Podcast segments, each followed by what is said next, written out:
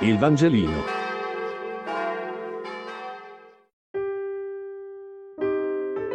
Mercoledì 7 aprile. Luca 24, 13, 35. Lettura del Vangelo secondo Luca.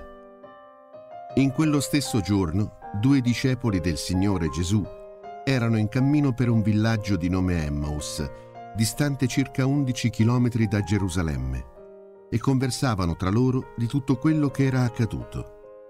Mentre conversavano e discutevano insieme, Gesù in persona si avvicinò e camminava con loro. Ma i loro occhi erano impediti a riconoscerlo. Ed egli disse loro, Che cosa sono questi discorsi che state facendo tra voi lungo il cammino? Si fermarono col volto triste. Uno di loro, di nome Cleopa, gli rispose, Solo tu sei forestiero a Gerusalemme non sai ciò che vi è accaduto in questi giorni? Domandò loro, che cosa? Gli risposero, ciò che riguarda Gesù il Nazareno, che fu profeta potente in opere e in parole, davanti a Dio e a tutto il popolo. Come i capi dei sacerdoti e le nostre autorità lo hanno consegnato per farlo condannare a morte e lo hanno crocifisso. Noi speravamo che egli fosse colui che avrebbe liberato Israele. Con tutto ciò sono passati tre giorni da quando queste cose sono accadute, ma alcune donne delle nostre ci hanno sconvolti. Si sono recate al mattino alla tomba e non avendo trovato il suo corpo, sono venute a dirci di aver avuto anche una visione di angeli, i quali affermano che egli è vivo. Alcuni dei nostri sono andati alla tomba e hanno trovato come avevano detto le donne, ma lui non l'hanno visto. Disse loro, stolti e lenti di cuore a credere in tutto ciò che hanno detto i profeti. Non bisognava che il Cristo patisse queste sofferenze per entrare nella sua gloria. E cominciando da Mosè e da tutti i profeti, spiegò loro in tutte le scritture ciò che si riferiva a lui. Quando furono vicini al villaggio dove erano diretti, egli fece come se dovesse andare più lontano.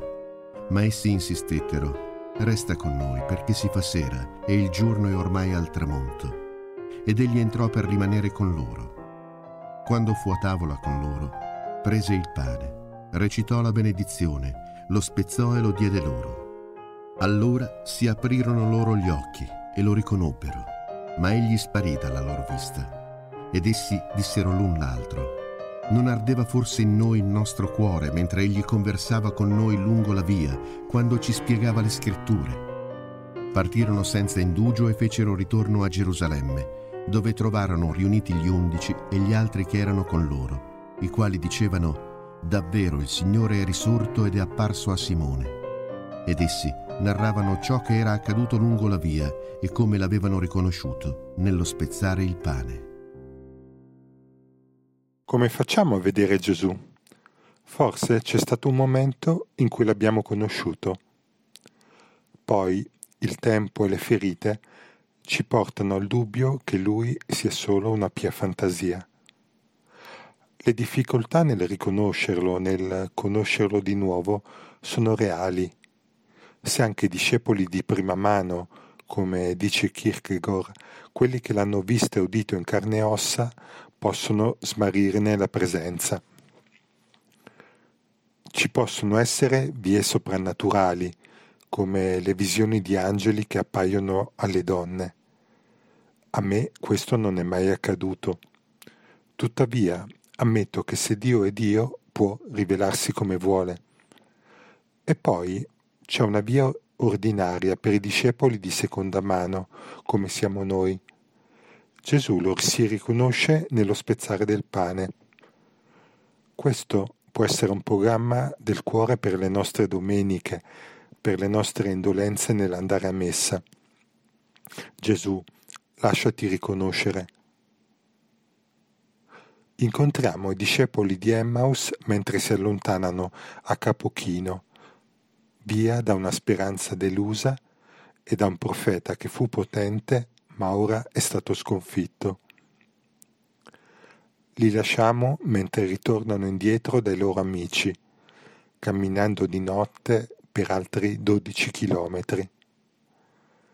Forse abbiamo cominciato le vacanze di Pasqua col desiderio di staccarci da situazioni che deludano o che si ripetono stancamente. Come ritornare al lavoro, a scuola, non tristi, non rassegnati. Se c'è un Dio che accompagna e c'è una compagnia di amici che si confermano nella speranza, è possibile ritornare anche nella Gerusalemme che ha ucciso il Messia. Il Vangelino. Buona giornata.